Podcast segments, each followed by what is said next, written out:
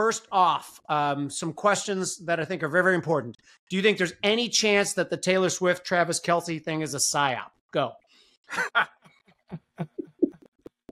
no, I think uh, uh, I think Taylor Swift is probably the biggest uh, thing to happen to the NFL. But uh, again, that's just me. Bobby, do you think Taylor Swift Travis Kelce is a psyop? Uh, I don't know that it's a psyop, but it doesn't seem very real to me. It's it's not quite as obvious as Tom Cruise and Katie Holmes, but it does kind of seem a little set up to me. I think the here's what I think there is some investigation needed into. That was a really poorly called game, that Kansas City game, and I, I just uh, the refs. I mean, and, and yeah, I just I think that I just think that uh, the NFL couldn't be happier than to have the camera on Taylor, Taylor Swift every 15 minutes they're going to have more 25 year old girls watching the Super Bowl than no in the last 50 years. And it's so funny. And we'll get on to some real meat here quick, too. When you suggest that the NFL is really pleased with Kansas City going to the Super Bowl, and and people like, what? What they'd fix games? God, have you guys have you paid attention to sports for the last couple hundred years? Plenty of times games are fixed. Are you kidding me? You know what I mean? Yeah, this now it's completely out of the question. I'm not even saying that it is. I'm just saying to have it be completely out of the question is absurd. Anyway,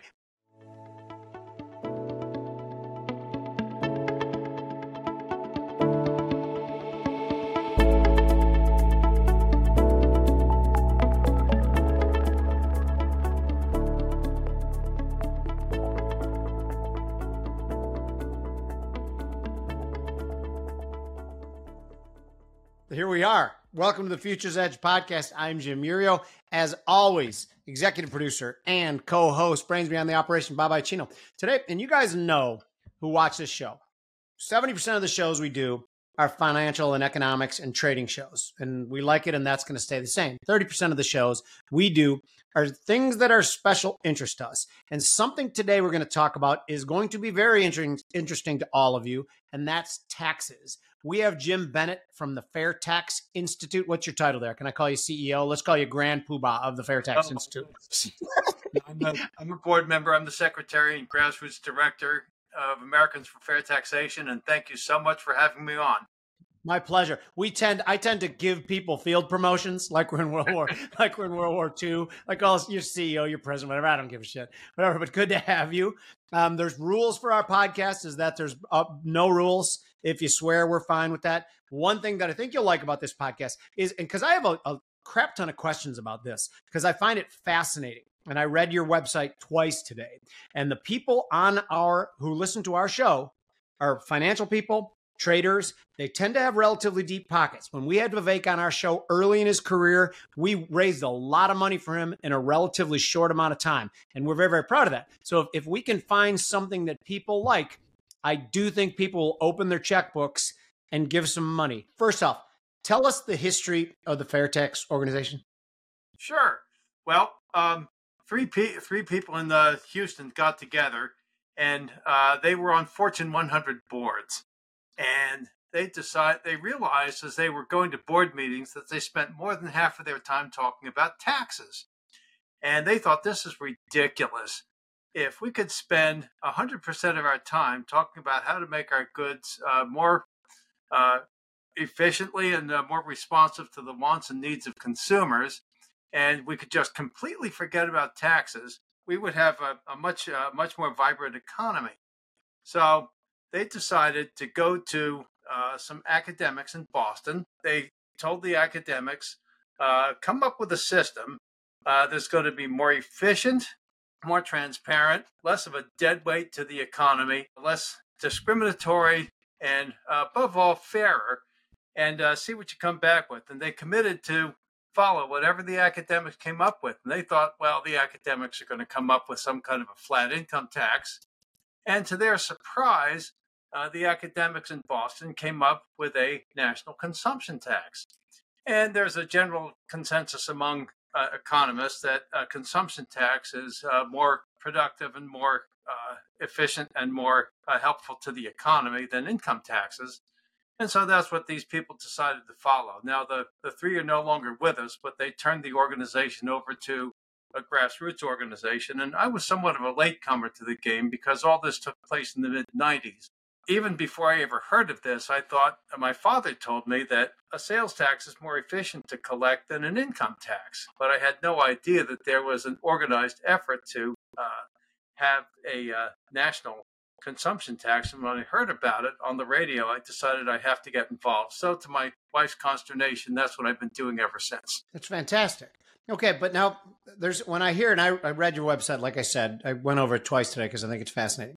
A couple of questions I have, and I'm, I'm going to list what my concerns are, and then we're going to handle them one by one, and then we're going to bring sure. Bobby in too. But consumption tax, you know, in a d- dynamic economy, do we want to be in a situation where, in some ways, we're discouraging consumption? And then, two, the second part of that question is going to be is it realistic to think we can get politicians on board with that? Let's go with the first one. What are the studies shown about does it decrease the motivation to consume and could it be could it stagnate the economy because of that ordinarily you would think that but uh, with the fair tax there's an offset uh, because not only do we have the consumption tax, we get rid of uh, two taxes. We get rid of uh, uh, we get rid of uh, income taxes uh, death taxes, and we get and we and we get rid of payroll and uh, self-employment taxes. And if you look at what the most regressive tax is in today's federal tax inventory, it's this it's the payroll tax. Now we don't get rid of the programs that the payroll taxes fund; we get rid of the payroll tax itself.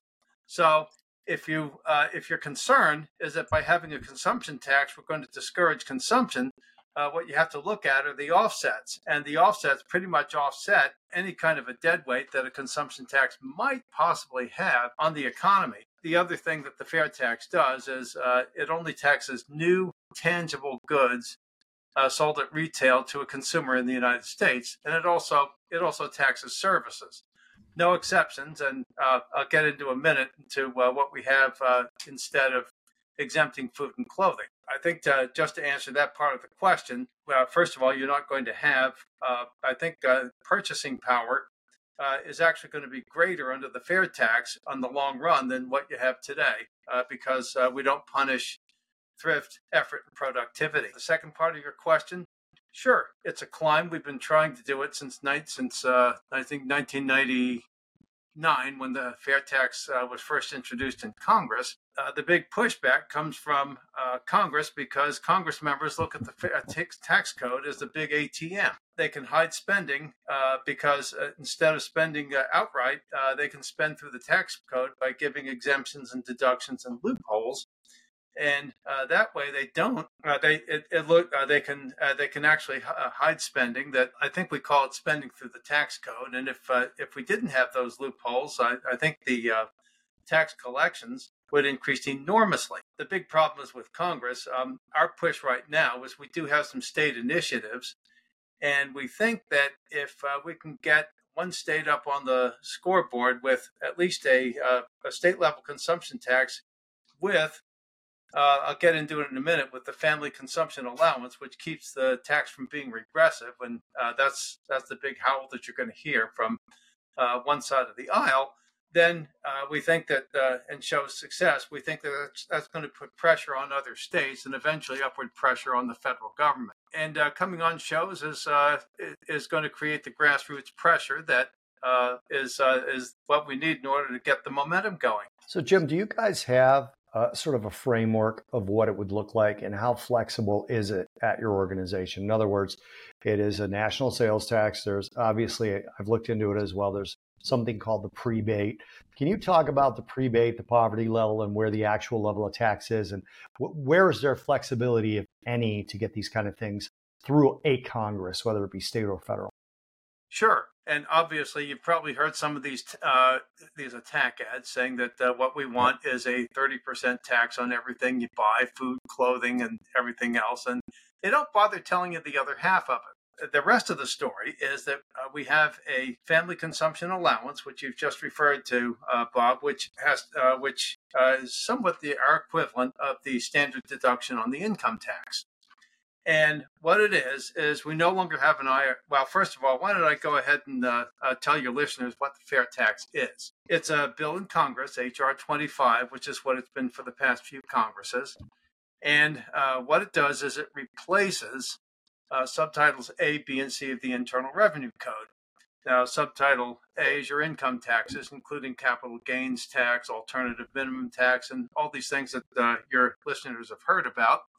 Uh, subtitle B is your estate gift and generation skipping taxes, and subtitle C is uh, the payroll and self employment tax. So all those taxes go away, and we collect the same amount of revenue through a uh, national c- consumption tax on all services and all new tangible goods, no exceptions, sold at retail uh, to consumers in the United States. Now, of course, what you're going to hear is sales tax, regressive, unfair to the poor. And if we didn't do anything with this, then yes, it would be all those all those uh, uh, all those bad things. But what uh, we do is uh, we have a payment from the Social Security Administration because there is no more IRS because tax collection devolves uh, to the states, uh, 45 of whom already have sales taxes, so you don't have to put in new infrastructure. And the Social Security Administration makes a payment to every household whose members are lawful residents of the United States. And that untaxes that household for consumption up to the poverty level. So, uh, what you have for the first time in America is up to the poverty level, there's no tax. And above the poverty level, everybody pays tax at the same rate on consumption. And theoretically, consumption is something that people can control. Your income, you can only control in a, in a very tertiary way. And then the government uh, gets a piece of your income through withholding before you ever see any of it. This way, you're in control of when you pay tax and how much tax you pay through your consumption choices. And there's no other tax uh, that's ever done that except uh, state sales taxes. The states uh, have chosen to, instead of having what we, we call in our jargon the prebate, states uh, generally exempt uh, food, they exempt clothing and certain things, and you get into big discussions about what's food, what's clothing, what's exempt, what's non exempt. This way, nothing is exempt, but uh, we reimburse at the beginning of the month every household for consumption up to the poverty level. And that's it. It's very simple. Okay, has there been any countries, in, you know, in the last fifty years that have instituted anything resembling this?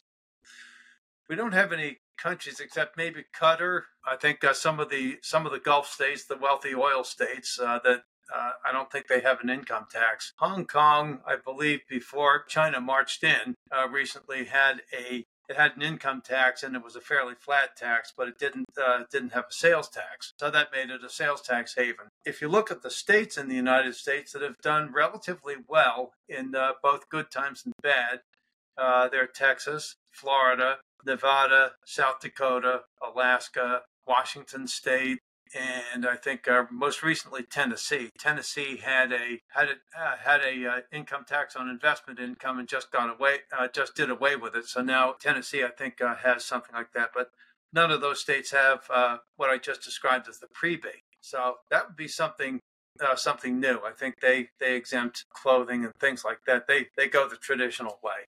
And Florida and Texas have corporate franchise taxes so they're not true macrocosms of the fair tax, but they're a step in the right direction. And there are states that have done relatively well, and people seem to be moving to them. So they must be doing something right. Bobby, why is everything so expensive? Just to, to put some, a point on this, I haven't brought my lunch to work in 20 years, and my three eggs and bacon used to cost seven bucks. Now they cost 14 bucks. My wireless bill was so expensive. Why the heck is wireless so expensive? I don't know. I mean, it feels like a car payment from 10 years ago, what you pay for wireless now. I mean, what are you paying all that money for? Is it speed, coverage, data? Is it this 5G that we all needed access to? Unlimited talk and text, which I feel like we've had forever. Mobile hotspots, which I don't use all that much. What are we paying all that money for? This is not going to come as a surprise to you, but we have the answer right here on the Futures Edge podcast because the Futures Edge podcast is partnering with Mint Mobile. Mint Mobile offers all these features for as low as $15 per month. It's built on the nation's largest 5G network. The reason it keeps costs low is because they sell direct to you online. They cut out the retail stores, they cut out the salespeople. It's just a much more efficient process. Like, why should anybody have to pay more than you have to for access to the same exact network. Go to mintmobile.com slash futures edge, also linked in the show description to get a premium wireless service for, you ready for it? 15 bucks a month. Okay, and if you're like people who are old like Bobby and I, we don't like to change anything. We don't like our routines to change. Now, is, you want to know how hard it is to switch your service? Well, the big wireless companies want you to think it's really hard, but switching to Mint Mobile super easy thanks to their digital eSIM card, which most phones now have. You can sign up and activate immediately right on your phone from the comfort of your home. If your phone doesn't have an eSIM, Mint will ship you a new SIM card for free. How about that? You know, Jimmy and I talk about not wanting anyone to tell us what to do, that sort of libertarian bent that we both have. Well, Big Wireless wants you to think they're the only option. So do not be fooled.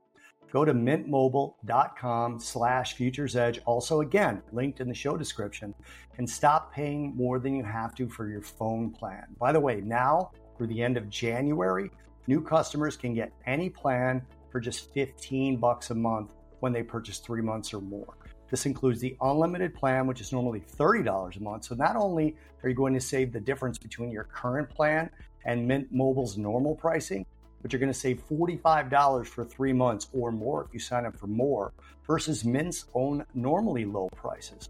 Complete no brainer. Don't even think about it. Go to mintmobile.com forward slash futures edge but maybe you should wait till after you watch the podcast. We don't want you guys leaving the podcast right now. So watch the podcast first and then go to Mint Mobile and hit that link. Thank you guys.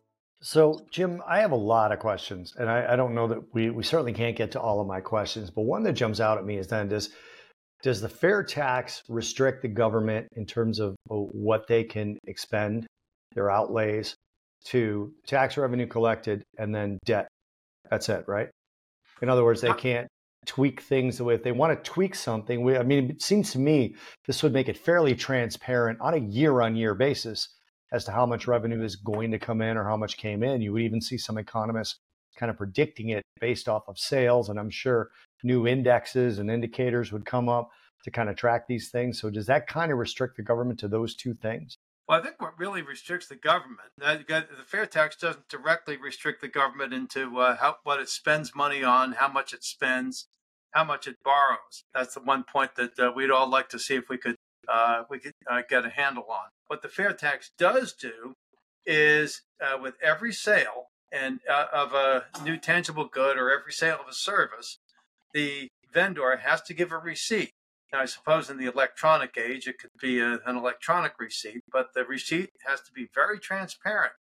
It has to show the total cost the amount that the amount of the tax, uh, the cost of the good, and the tax rate.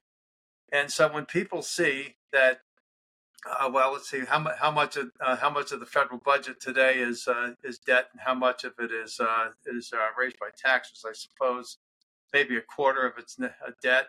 So when mm-hmm. people see that seventy five percent of the right. cost of government every time they go to Starbucks and buy a latte, we would hope people would say, uh, "My goodness, we we can see how much uh, uh, the government's costing a lot," and that might get some people interested in putting pressure on their elected representatives in keeping the tax rate low. And we think that if the economy grows, there's a possibility that the rate could actually go down. So, it indirectly there would be somewhat of a control, but uh, again, it's uh, up to Congress what it wants to spend and how it wants to spend it. So, my next question then goes to uh, some of the effects. It's actually kind of a two part question.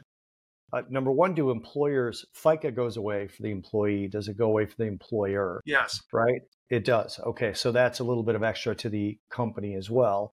And mm-hmm. then they could theoretically, I don't know how the math works, but they could theoretically use that to offset the excess taxes they now have to calculate and pay out uh, I don't know if it's monthly, quarterly, annually. It doesn't really matter for what I want to ask you. But from a perspective of individuals, so the most concrete data I could find was in 2021, somewhere between 51 and 57 percent of the U.S. population paid zero dollars in taxes. I don't know which one of those is correct, and this was 2021. I didn't trust any of the other data I found. Do you have any estimate as to how many people would would pay zero in taxes? Or is that what you mean by it's like you kind of have a choice, right?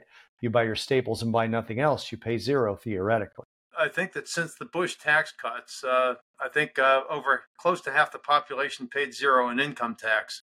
Now, as we all know, if you're a W 2 employee, you do pay payroll tax, and uh, there's no way to get away from that unless you're working under the table. One of the advantages of the fair tax is that everybody pays tax when you go to buy something, and uh, you have to buy something even if you have to uh, sustain yourself up to the poverty level.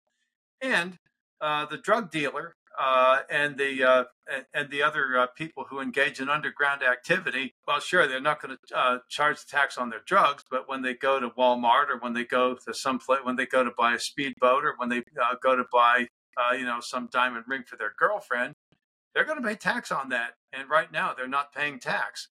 So basically, we we capture a lot more of the shadow and underground economy that's being captured today. I you mean, David, of course, on a federal level, they're not paying tax on that, right? That's what yeah. you mean. Okay. So I think I think it can, I think one of the things about one of the uh, uh, beauties of the fair tax is uh, the amount of the economy that uh, that gets captured by the fair tax that today avoids or evades taxation. And when, by the way, when you see us do hand signals back and forth, we're not trying to shut you up. You talk as long as you want. They're here to listen to you. That's just for Bobby and I. Like, who's got next question? If I have a question, so we're full, old floor traders, so we talk with our hands. Okay, so I am a huge fan of John Nash game theory. So that that premise would dictate this question: What is the path to having success? Has traction been gained? Are there certain congressmen, and you can name names you want, who support this and will vote for it if it comes up? What needs to happen for this or some cousin of this to be implemented, even if it's far away? Sure. Um, well, first of all, uh, we do have about 30 sponsors in the House of Representatives. At one time, we were up to uh, 70 some. That was when we had a radio talk show host on the air in uh, Atlanta. His name was Neil Boortz. He's he retired about a decade ago, and I think uh, one of the things uh, we need is to fund uh, uh fund some studies and fund some other activities, which uh, we haven't had the funding since we lost the three original uh, co-founders of the Fair Tax. We're looking to update some of our economic studies. we we would love to do some market studies. what we're doing is we're we do have a 501c3 which can't advocate specifically for the fair tax, but the board members of the 501c3 are all uh, people who are fair taxers.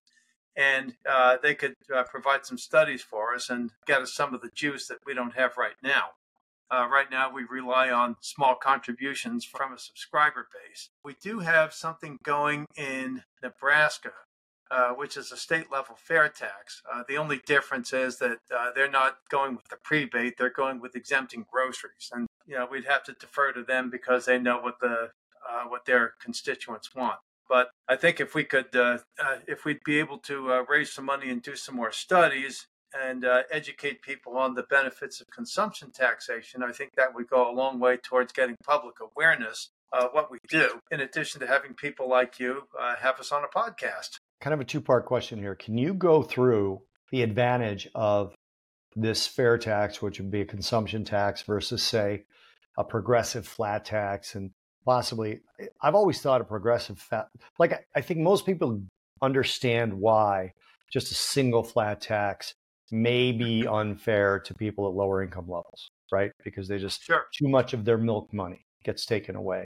versus a, re- a rich person or drug dealers yacht money right but i always loved milton friedman's negative income tax and I thought combining that with a sort of graduated flat tax would be the best solution. So you, it, essentially, you make $100,000, you're on a 17% flat tax, you bring home 83,000. That's just the way it works, right? Can you kind of compare and contrast or no? And do you know what the negative income tax is that Milton Friedman put forward? I've, I've heard of it. Yeah, the negative income tax is, uh, is a way to, uh, as I understand it, if you're below a certain income level, then uh, then you get, instead of getting uh, specific welfare programs, you get uh, some kind of a stipend from the government.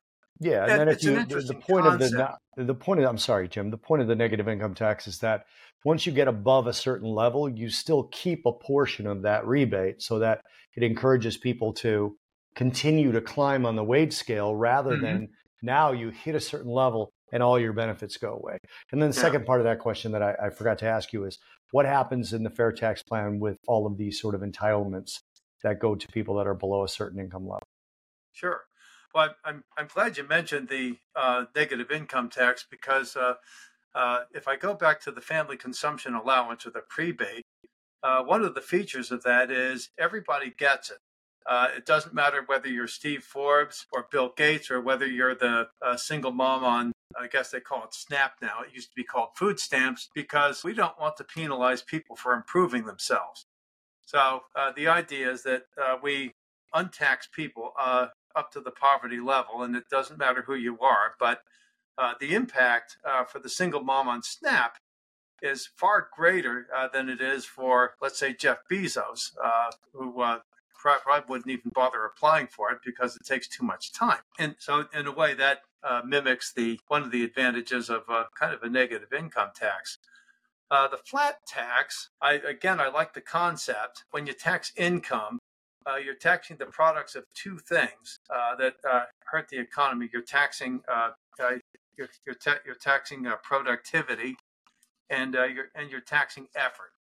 Uh, because when you tax dividends, when you tax interest, you're taxing the you're disincentivizing people from from saving and uh, and building up capital, which is what we need in order to uh, build the economy. And you're also disincentivizing labor, and, and, because you you want you want to give people the if people have a choice between leisure and uh, and work economically, you want to push people towards work uh, maybe psychologically, people uh, there there may be differences, but uh, with a consumption tax like the fair tax, people have uh, have every incentive to uh, to earn their money because uh, when they they get to keep what they earn when they invest, they don't have to try to figure out well if I put it into an IRA. Do I have to take out a required minimum distribution or get get a two thousand dollar penalty? And I, I've seen that happen or uh, businesses don't have to worry about uh, transfer pricing and things like that because uh, all that goes just out the window. The only thing a business is concerned about under the fair tax is what do I do that makes business sense? I think in my mind is one of the big differences. And uh, one of the another thing you have to think about with a flat tax is how long is a flat tax going to stay flat? A flat tax is still an income tax, and you have uh, yeah two con- uh, two considerations within any kind of an income tax: is the identity of the tax base and the timing of the taxable event. And that's where all the myriad of regulations and rules and revenue rulings uh, uh, uh generate from because because you have to figure that out. Whereas with the fair tax, the only questions you ask is, what are the gross receipts? What's the tax? And basically, that's it. So I think the fair tax has a, a greater a greater likelihood of maintaining its integrity over the flat tax. So those are uh, that's that's why I think the flat uh, the fair tax has, has a clear advantage with consumption taxation. Bobby, it sounds there's four trillion a year collected in taxes by the federal government. Sound about right? It yeah, sounds about right, right? Yeah. Four four trillion a year probably, and they spend about let's call it five and a half trillion, uh, which is I mean completely absurd. So do, by your calculation, because I have, do have a question about incentivizing international travel, going to Europe instead of going to Florida. If by going to Europe, you're all of a sudden not going to be paying the uh, 25%, 23% extra on everything you get there versus going on vacation to Florida, where, you know, I, I worry about that. So, how do you address giving people the incentive to not start spending their dollars abroad? Is that even a consideration? Well, that, that's interesting, and uh, I'll get to one of my pet, um, uh, one of the uh, subjects that I really love to talk about because I used to live in Germany uh, as a civilian on the economy, so I can tell you a little bit about how the income tax works. What happens is, if you uh, if you travel abroad, let's say you you go to France and you buy goods and services there, you pay their VAT, and you also pay their embedded taxes uh, because when you buy something uh, France also has a corporate income tax and it has social security taxes. And uh, those aren't free because uh, the companies that have to pay those pass those on to you as a consumer. So if you go to France and buy those things, you pay those there, and uh, that stays there. And then and then when you come back to the United States, you uh, you pay whatever the uh, whatever the consumption tax is. One one real benefit to the fair tax is that we take out uh, a lot of these uh, tax costs that are embedded in the cost of producing goods and services so that our goods and services leave American shores without those taxes embedded in them. in Europe and in other countries, the uh, corporate income tax tends to be lower because they have a VAT. Uh, they have a national VAT. We don't have a national VAT. We just have state sales taxes, and uh, those don't get remitted when uh, goods and services leave the, leave the state. Generally, imagine American goods. Uh, let's say, let's say I don't know uh, what do we what do we make that's uh, really good that uh, Europeans like. Uh, let's say our agricultural products or whatever. Sure. They leave leave Iowa. They uh, they go to Japan. They go to Germany. people who produce those agricultural goods they don't have to pay the employer portion of of employment tax, and they don't have to pay corporate income tax. The producer there of uh, let's say wheat, barley, whatever it is, has to pay the corporate income tax and has to pay the let's see what uh, what, they, what they call that in uh, in Germany. It's called the Lohnsteuer. So they, they have to pay all that. And so our, our goods for the first time, instead of competing at a disadvantage in foreign markets, competing at competed at an unfair advantage in foreign markets.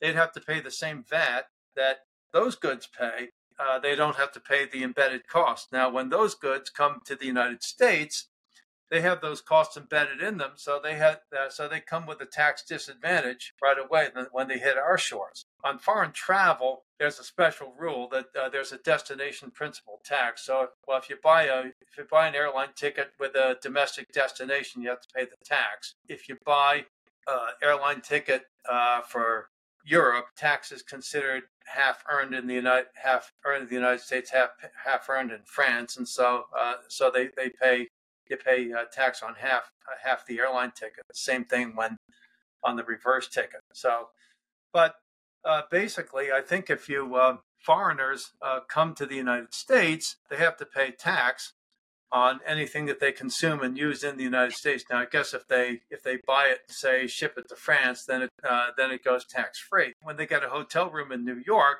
uh, they're paying for yours and my Social Security. I think internationally, uh, one of the strengths of the fair tax uh, is exactly what it does for our goods and services compared to uh, foreign produced goods and services. And this happens for the first time that we don't have today. So, before I ask you this question, Jim, I want to make sure that I answered someone's question today directly. Uh, when I was talking to someone about you coming on today, I was really excited to have the conversation. Uh, they said, well, yeah, but if it's a sales tax, then they, they track you. The government tracks you. I'm like, what are you talking about? So, well, how else do they know that you achieved that number that the prebate equals? And I said, the prebate comes to you, right? And I think you said earlier it would just be administered by Social Security, which does a pretty good job of paying everybody out uh, on mm-hmm. time, right? So it would just arrive at your house you would deposit it or electronic deposit, whatever, and there's your prebate. And then from that point on, everything gets taxed that you purchase, correct? In theory. That's correct. The prebate isn't based on what you earn.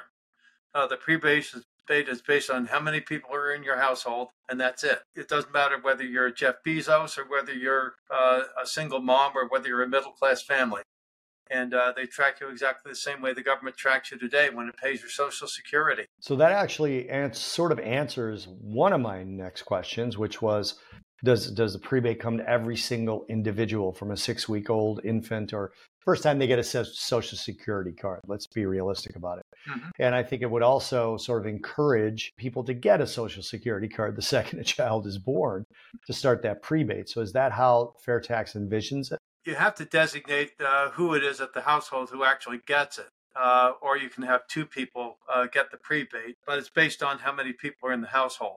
And uh, okay. oh, also, it eliminates the marriage penalty because under the under the current guidelines of uh, Health and Human Services, uh, the first person in the household gets a gets a certain amount. Everybody else gets the same amount, and the fair tax has that one little quirk that we like to reward people for getting married. No, Can I right. take a quick quick thing to mention real quick here, by the way, yeah. for people listening? For my entire life, the fact that the federal government has a marriage penalty, and I know it's gone up and it's gone down, to to di- provide a disincentive for family formation is literally one of the most immoral things I've ever heard.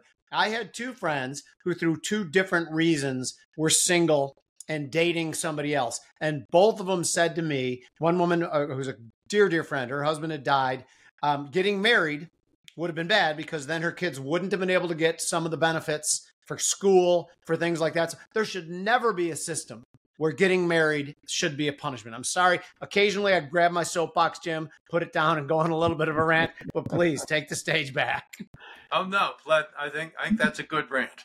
That's uh, I don't think I, I don't think there should be a disincentive for getting married because we want to encourage family formation uh, as Absolutely. a social policy.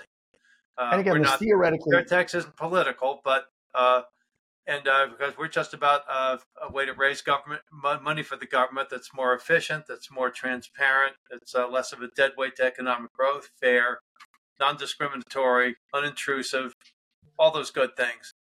But and by the way, for people who think Jimmy just made a political statement, he didn't because the fair tax would treat everybody the same, living together, single or married. So there would be no disadvantage Taking or advantage. Politics out of it is what I was advocating. Exactly. Mm-hmm. Exactly. Yeah. I always like to point that out, Jim, because sometimes people accuse us we're just saying something based on policy, and they say uh, the amount of times I've been called a Biden supporter and a Trump MAGA supporter drives me crazy. I'm like, every time you're calling me both, dipshit come after you with fury.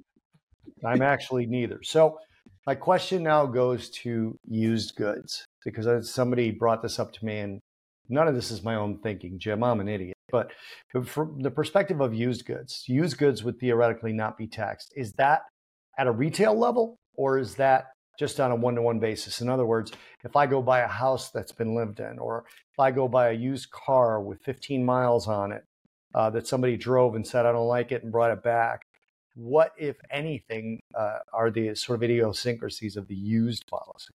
Uh, the definition of used under the fair tax is a good that's either paid uh, paid the fair tax already. So we don't want to uh, tax things twice, and we don't want to cascade taxes. Or it's a good that existed at the dawn of the fair tax. And in fact, uh, we have uh, we have a credit for the transition. it's called an inventory credit. So if you're a car dealer, you have a million dollars worth of inventory sitting in your lot and it's already borne the incidence of the income tax, the embedded taxes, and all those things, doesn't pay. Uh, you get a credit, uh, so that uh, the only thing that you pay tax on is whatever the dealer's overhead is when you uh, when you sell. So that's the definition of a, a used good. So if a car, uh, so if you buy a car and it's been driven 15 miles and it's been returned, but it paid the tax, then uh, then it's a used good. If, if for whatever reason uh, it gets returned and the tax gets uh, the tax gets uh, remitted uh, because the sale was taken back, uh, then it's no longer used goods, new good. That's uh, that's how we take care of used goods.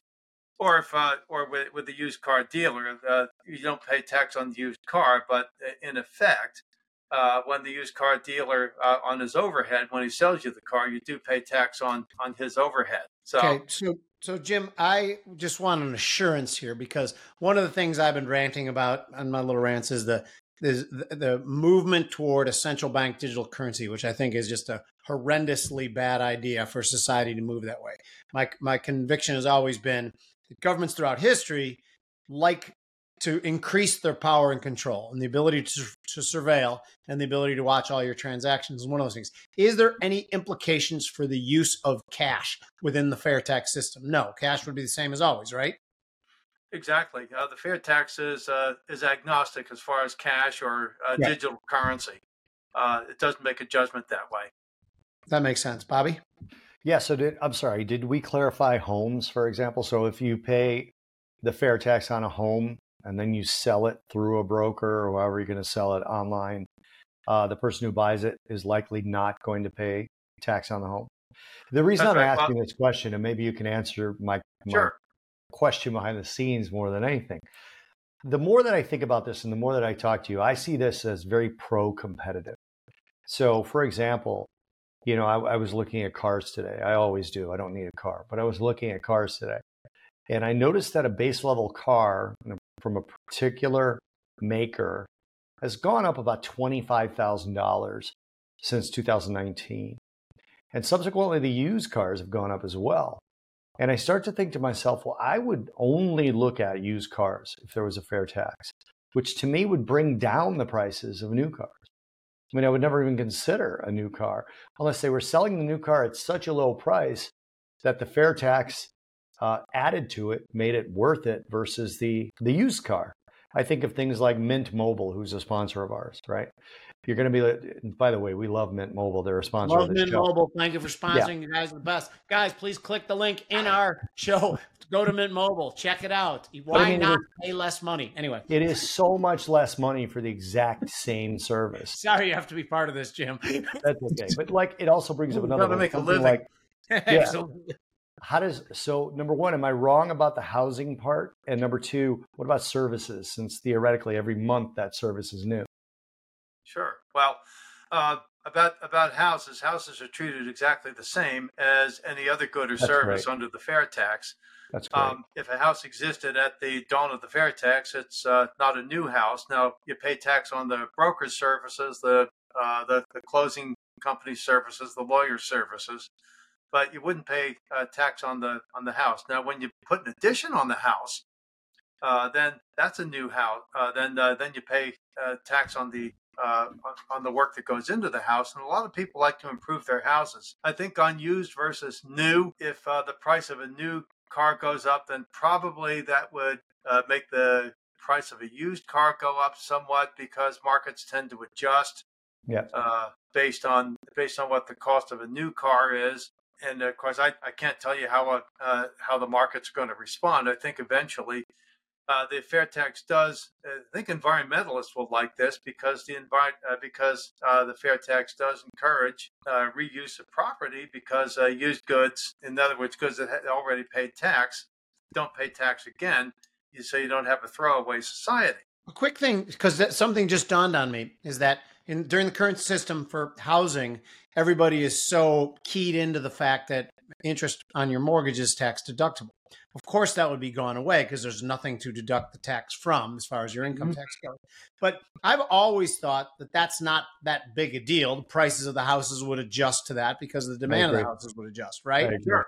Yeah. Okay. Good, Bob. That's and, I just. Here, hmm? here's one thing I like about that. Under the fair tax, we don't tax the income in the first place. Uh, that makes the uh, interest on the mortgage and the real estate taxes tax deductible. And so, in effect, you not only get an interest deduction in quotation marks under the fair tax uh, for interest, uh, interest, and on your uh, state and local property taxes, you get a deduction on your down payment. You get a get an interest. You get a tax deduction on the appreciation of the house when you sell it. Right. And you turn around and you do the whole, uh, you, you, get the same deduction all over again on your property, on your, uh, uh, on your payroll tax. Because remember, on your payroll tax, you pay tax on the payroll tax, and uh, that's not deductible from your, from your income tax. Okay. So I, I, just want to make one point, point about that for the people too, and then Bobby, you asked the question too. But the mm-hmm. fact that that uh, interest on your mortgage is tax deductible is a way of the government to wave their magic hand and favor certain assets above others. We've yep. seen how that works out when they favor certain assets above others. We all lived through the housing bubble and its subsequent collapse. The fact that this pulls the government out and the, the people who have the money in their hand go after the goods that they want instead of the government favoring goods is inarguably good in my opinion. Robert? Yeah, no, I agree. And that brings me to the, back to the question of services. I'm assuming, Jim, and correct me if I'm wrong, uh, you know, Mint Mobile being near 60% of what I used to pay, plugging them again. But every month it's a new service, right? So every month there's a new mm-hmm. VAT. I, I called it a VAT. I'm sorry. Every month there's a new fair tax, right? Because it's a new service. It's theoretically so. Anytime you use a lawyer, it's a service. Anytime you use a cell phone service or something like that, it's a new charge. It's a new purchase. Correct. Correct. Okay. But there are certain embedded tax costs uh, in providing the service that no longer exist uh, with the fair tax. Uh, predominantly the uh, uh, the self-employment tax, which is 15.3 percent, and that comes out with the fair tax. So uh, the provider of a service is going to get a certain offset and be able to provide the service to you at a pre-tax price below what that provider is going to be able to provide it to you now. So there's a uh, there's a certain benefit, and uh, since you're no longer paying uh, payroll tax and you're no longer paying income tax, uh, you're going to have more money in your pocket to pay for that service. So I think no, I... in most cases, uh, people will be better off. And by the way, if you're a retiree and you depend mostly on Social Security, there's a, a little chestnut in the fair tax that adjusts the Social Security benefit so that if the cost of living goes up, due to the fair tax, the Social Security benefit is adjusted so seniors don't get hurt under the fair tax. And uh, those are the people who are least able to make adjustments in their lives due to economic changes. So, this is, I want to throw this out, and this is more of a statement than anything. I'm not worried about the prices going up based on the fair tax at all, because as you said, number one, people will end up being either as net net the same or better off. Very few will end up worse.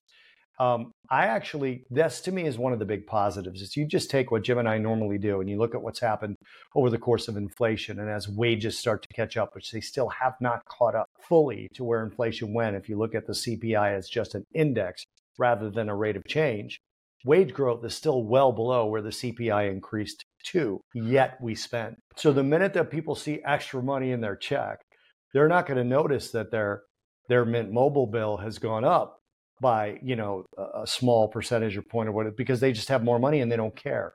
If we were talking about this in Japan, I might worry about it. I'm not worried about it here in the U.S., where Japan is already a nation of savers. So I completely see the very first effect for people would be their increased paycheck. To me, sure.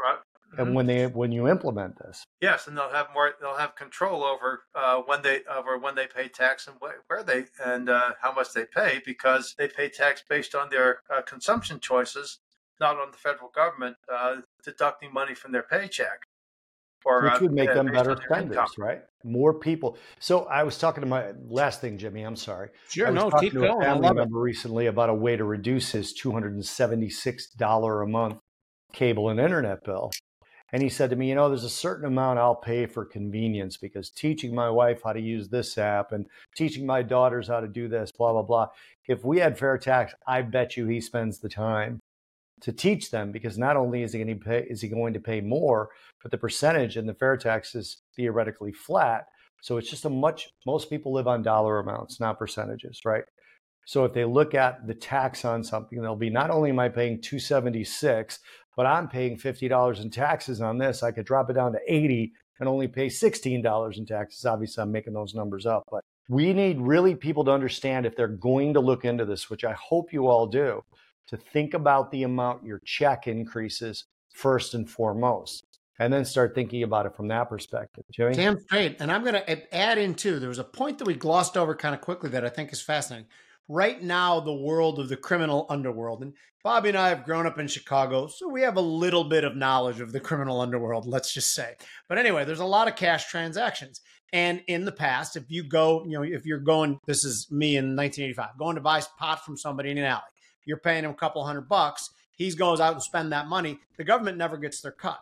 This time, you if you're going out spending a couple hundred bucks to do something illegal, when he goes back to legitimize that money, it is being captured and he's paying taxes. People know what I always say is the one thing I worry about having good tax policy is that the government could possibly conceivably have more money. And that's the last thing I want. I think a lot of the problems with the federal government come from having too goddamn much money to begin with. We give them $5 trillion a year, they spend seven. But that's almost a little bit of a joke when I say it, just a little bit. But I think that part is very, very important. Would you say so, Bob, that the criminality part of it is very interesting and important? Yeah, I think it's huge because one yeah. of the things you always worry about is, sort of the the black market, right? The under the table economies. But there's literally almost no reason for people to get paid cash. Obviously, you got Social Security and other things that wouldn't go away, but there's almost no reason for people to get paid cash under the table now if you had a fair tax system. There's right. some, but it's yeah. certainly greatly reduced.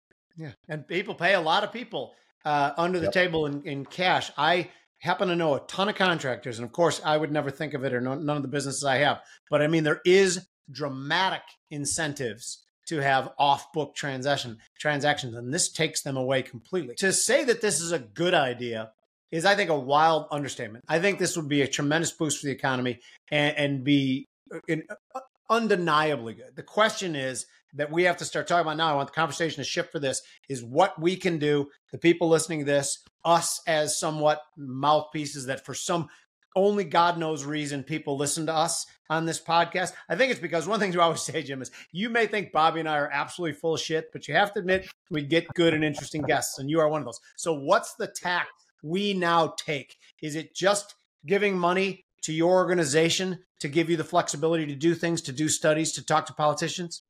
Well, we'll never turn that down, but I think the most important thing to do is to get on, uh, go to fairtax.org and go down to get info. Uh, because uh, if you if we get on our list and you start getting uh, information every week, you get a chairman's report, uh, you get my grassroots corner, which I write every week, and then uh, you get a couple of guys from uh, North Carolina and Florida. They're called the Fair Tax guys, Bob Paxton and Bob Scarborough, and they put on a podcast called Fair Tax Power Radio, and which is completely different. So it doesn't compete with you guys. You'll get exposure to the fair tax every single week, and you'll start to get the message. And you'll be able to. Uh, I think that's the most important thing you can do. So I here's my my plea to you guys. I'm not gonna who are watching this. I'm not gonna ask for money, but there's two reasons. I want you guys please to go on the fairtax.org website and check it out and do it because there's a couple of reasons. One, I think the cause is amazingly good, and I think if it can gather momentum, it could do some real good.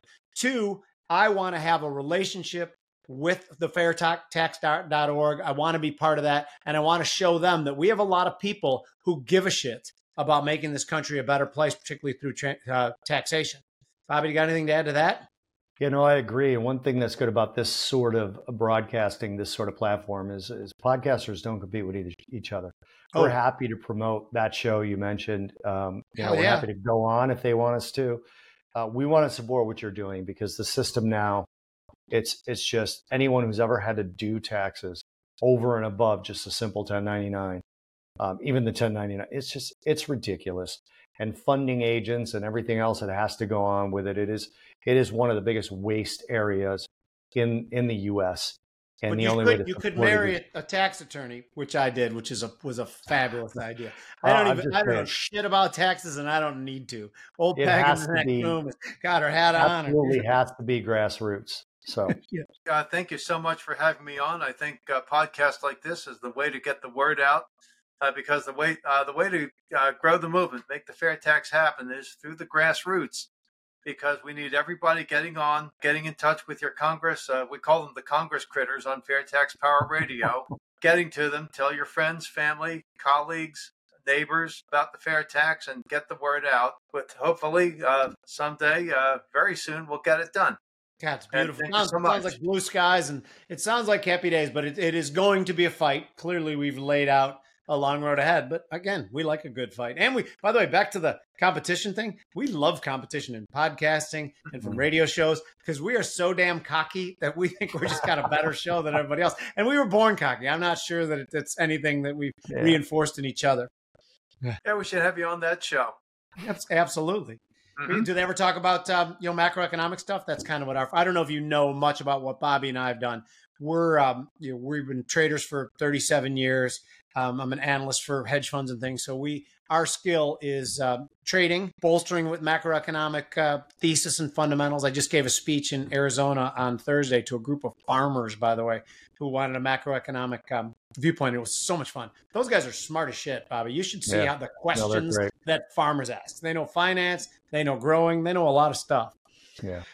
Anyway, let's wrap it up. That's what this has been a ton of fun, Jim, and hopefully we can uh, drive some traffic to your website and ultimately wink, wink, drive some money to your website from our people. Yeah, we say we only want you to go to the website, but we're transparent. We deep down want you to write a check. Okay, That's let's perfect. get it out there. Thank you, Jim and Bob. Cheers, Jim. pleasure.